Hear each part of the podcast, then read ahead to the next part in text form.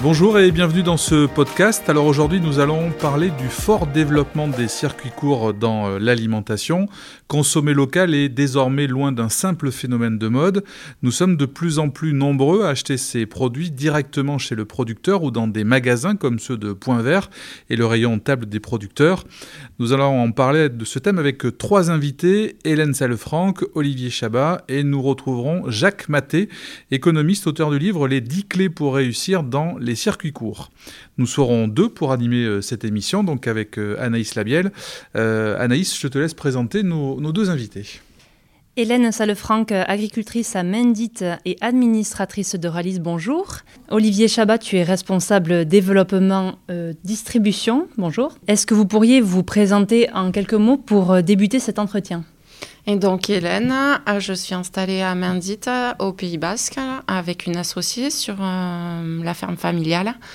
On élève 300 brebis, on transforme une partie de notre production en fromage.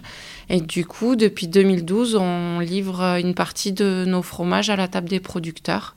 Je pense que c'est ce qui m'a le plus rapprochée d'Euralis. Et donc depuis février dernier, je suis administratrice. Alors oui, Olivier, j'ai évolué sur un parcours professionnel assez classique dans le groupe, qui m'a amené aujourd'hui à, depuis le lancement en fait de la table des producteurs, à travailler très en proximité avec cette activité-là. Alors Olivier, est-ce qu'on peut déjà donner une définition précise du circuit court alimentaire ? C'est quoi exactement ? Alors le circuit court, c'est en fait dans la distribution le fait d'avoir maximum un intervenant entre le producteur et le consommateur. En version Euralis, les producteurs, c'est des coopérateurs, c'est des adhérents et des clients. La proximité géographique, l'appartenance au territoire de la coopérative et surtout la qualité des produits sont les éléments centraux aujourd'hui de la marque table des producteurs. Et pourquoi et quand Euralis s'est lancée dans les circuits courts ? Alors Hélène l'a dit, parce qu'elle était au lancement, Hélène aussi de la table des producteurs, donc ça a commencé en 2012. Ça a commencé au départ sur 4 magasins, les Points Verts de l'Escar, de Morlas, de Quaraz et de Soumoulou. Nous, si on s'est lancé là-dedans, c'est pour 2 raisons. La première raison, c'était la mission d'augmenter le revenu des agriculteurs. En valorisant leur production, en leur permettant ou en leur ouvrant un réseau de distribution. La deuxième, c'est trouver une activité complémentaire à notre activité jardinerie, puisqu'elle était très saisonnière et ça nous a permis ainsi de lisser la fréquentation dans nos magasins sur l'année.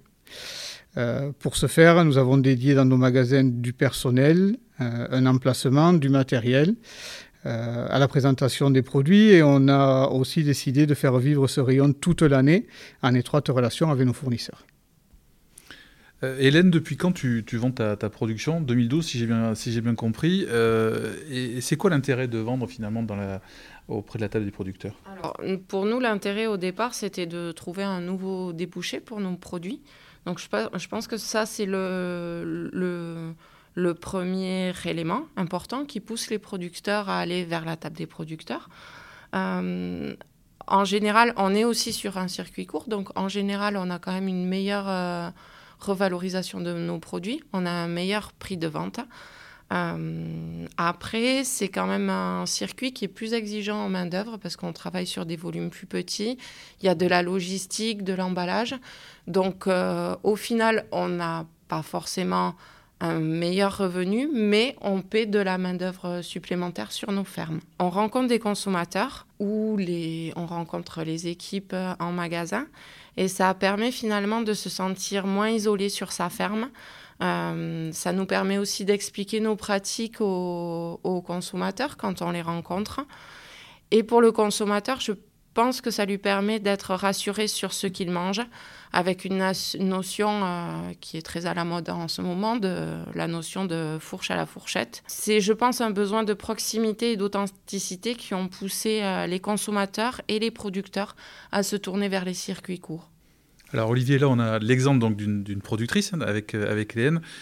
Qui sont globalement les producteurs que l'on retrouve dans les magasins ? Est-ce qu'il y a des critères particuliers pour pouvoir vendre auprès de la table des producteurs ? Alors, nos fournisseurs, c'est d'abord nos adhérents, c'est nos clients, ce sont des agriculteurs ou des artisans qui produisent sur le territoire de la coopérative. Leur point commun, c'est qu'ils sont passionnés. Ils ont fait le choix de transformer et ainsi de mieux valoriser aussi leur production. Les principaux critères, c'est la qualité, c'est la traçabilité, c'est avant tout la promesse que nous, distributeurs, on fait aussi à nos clients. On connaît tous nos producteurs individuellement. Ils sont en contact avec les équipes d'Euralis pour le conseil, pour l'approvisionnement, pour la distribution dans les magasins.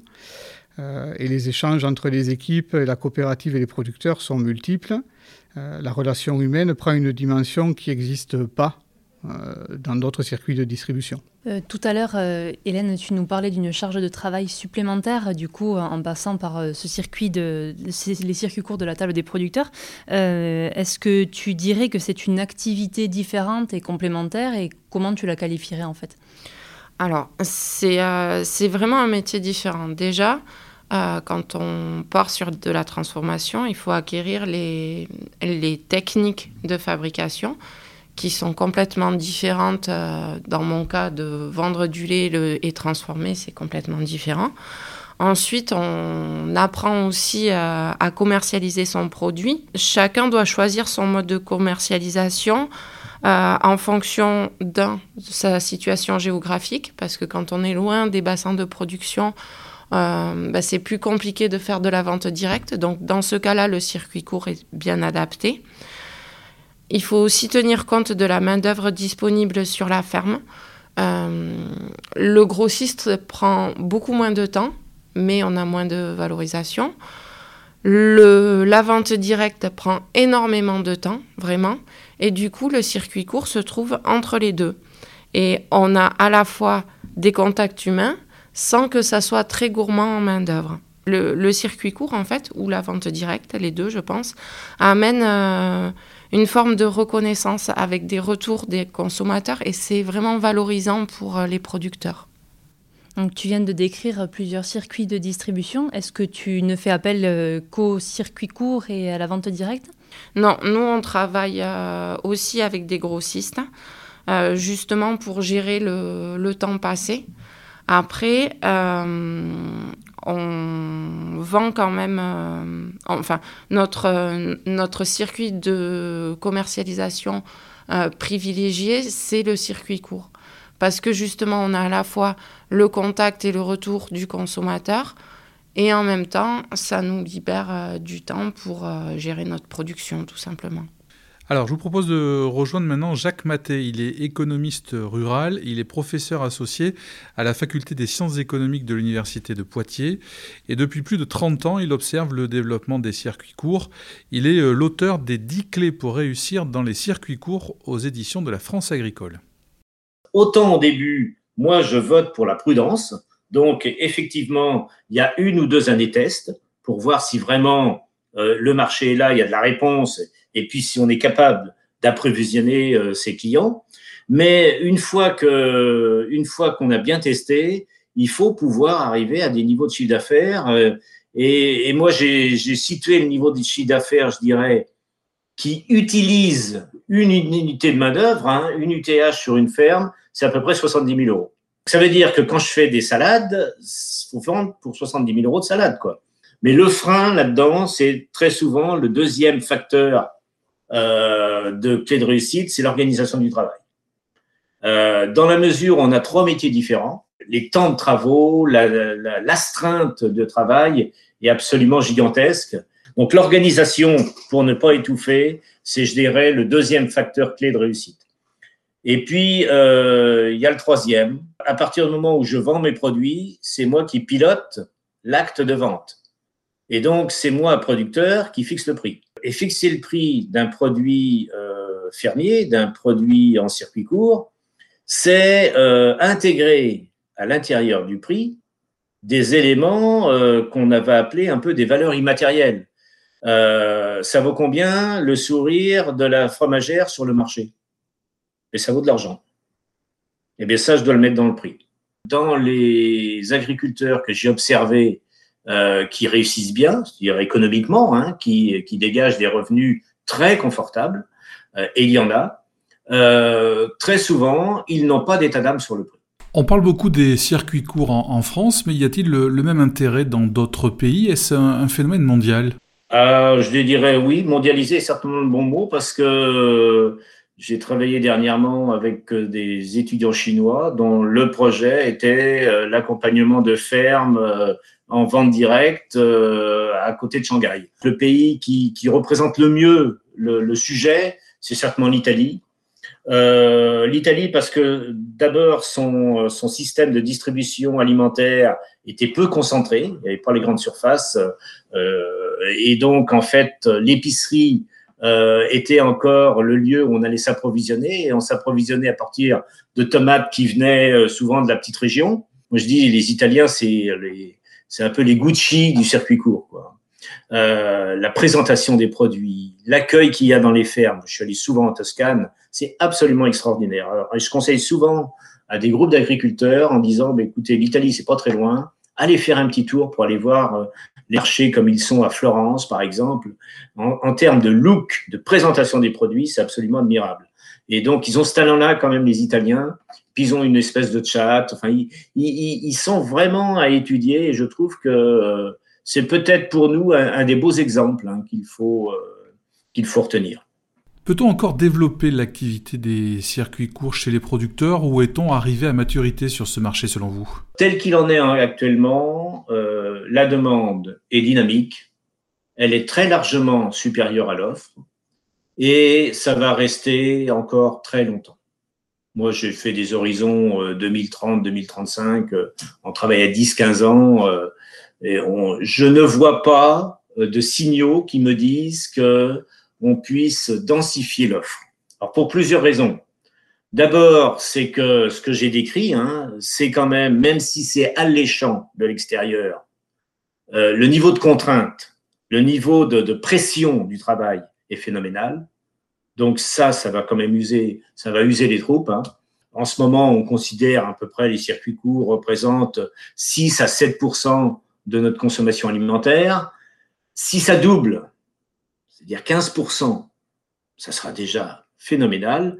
Si ça va à 20%, ça sera peut-être le maximum. Ça veut dire qu'il y aura 80% encore de notre système alimentaire qui sera apporté par le modèle classique que l'on a, c'est-à-dire de la restauration de différents niveaux et puis les grands commerces traditionnels alimentaires, en fait. On n'aura pas une explosion de l'offre, et donc il y a de la place pour tout le monde. J'ai vu des centaines de producteurs en circuit court depuis 15-20 ans. J'ai pas de mes souvenirs d'avoir entendu quelqu'un avoir une critique sur son métier.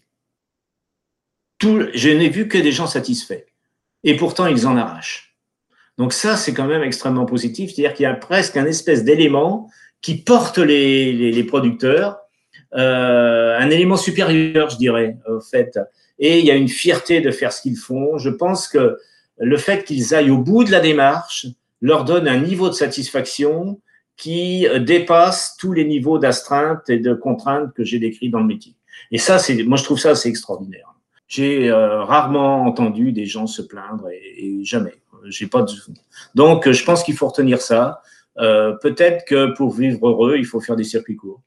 Olivier, est-ce que, de ton point de vue, il y a eu une évolution de la demande des consommateurs depuis 2012, depuis l'installation d'Euralis, vraiment dans les circuits courts? On est passé de 4 magasins en 2012 à 38 depuis la semaine passée, 38 corners, je précise. Si on a développé ainsi un aussi grand nombre de corners, c'est parce qu'on avait avant tout une réelle demande et une réelle attente des consommateurs. Ce qu'on constate, c'est un retour à des valeurs sûres, de qualité, de proximité, de conseil. Un attachement aux bassins de production et aux productions locales. Cependant, même si ces critères sont importants, le consommateur est rassuré quand il trouve en un seul et même lieu l'ensemble de ses besoins. Et si on s'intéresse un peu au profil de l'acheteur, tu le qualifierais comment? Il est plutôt urbain, rural, il est jeune, un peu moins jeune? Alors la crise de Covid nous a aidé à rajeunir un peu notre population dans les corners, dans les points verts en général, mais grâce aux corners en particulier. Ils sont plus exigeants aussi, ils prennent le temps de questionner, de se renseigner avant de consommer. Ils sont rassurés par l'accueil des services qui sont proposés en magasin, mais aussi par, voilà, je le disais, la production locale et la possibilité d'associer le producteur au produit. L'implantation chez Euralis des points verts, elle est plutôt rurale et urbaine, et on détient en fait peu de magasins en zone urbaine. Cependant, les corners, la table des producteurs présents dans ces magasins urbains sont particulièrement appréciés. Donc, moi, j'en tire comme conclusion qu'ils apportent sans doute un peu de campagne à la ville et qu'ils ramènent des valeurs d'authenticité, de proximité, de partage qui sont encore quand même très présentes dans le monde rural.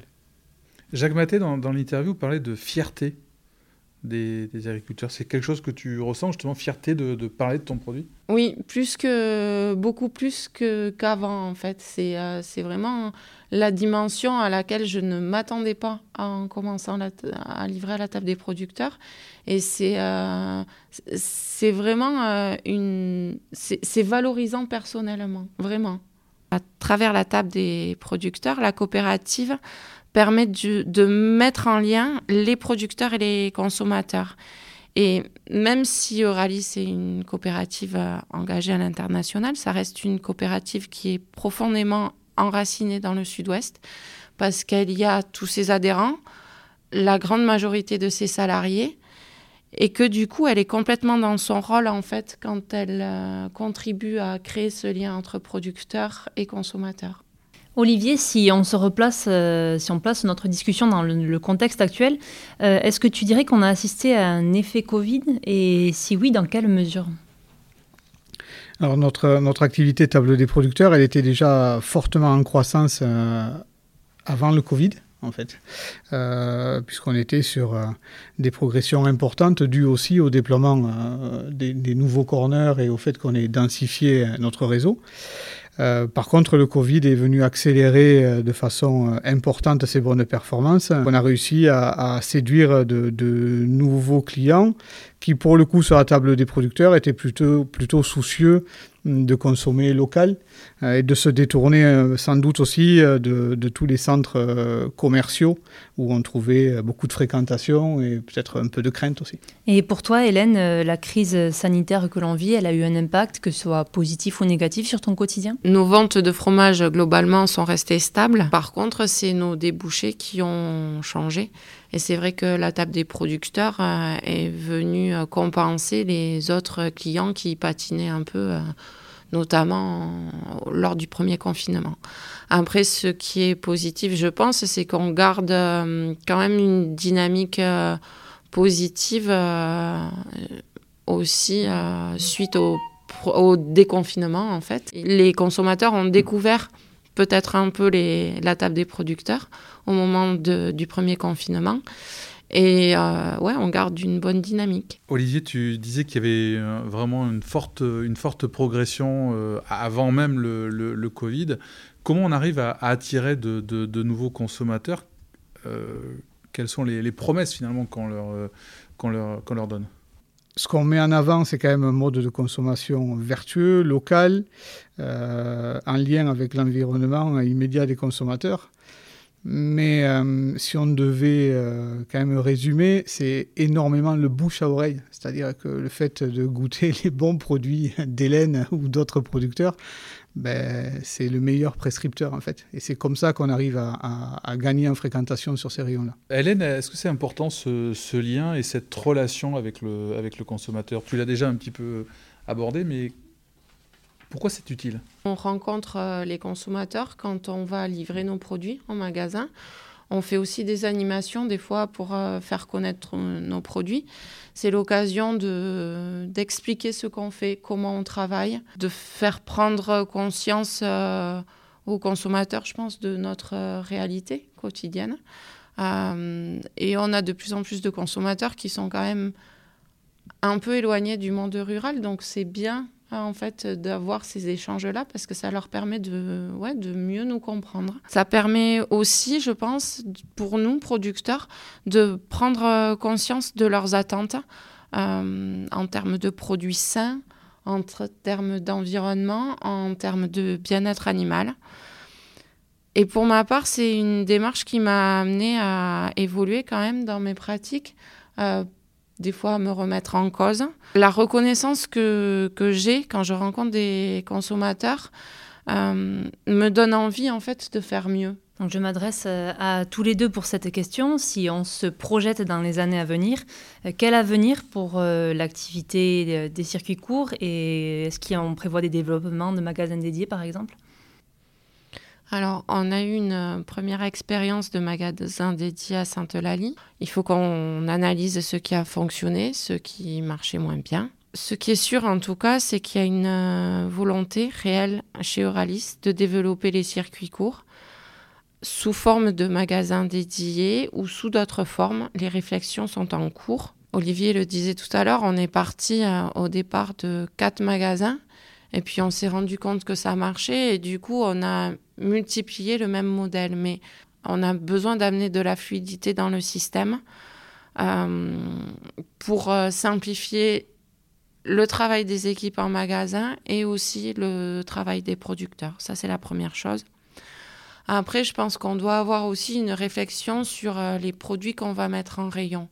Dans le cadre d'un magasin dédié, je pense qu'on doit se poser la question de savoir si on met aussi des produits un peu plus, je pense par exemple à des fruits un peu plus exotiques qu'on achèterait en circuit court. Est-ce qu'ils ont de la place en fait dans nos rayons ou pas ? La troisième réflexion importante à avoir, je pense, c'est les garanties qu'on offre aux consommateurs. Les consommateurs ont des attentes en matière environnementale notamment. Aujourd'hui, on a de plus en plus de labels qui viennent certifier justement les qualités environnementales et les efforts qu'on peut faire sur nos fermes. On aura intérêt à l'avenir à pouvoir afficher ces labellisations en magasin.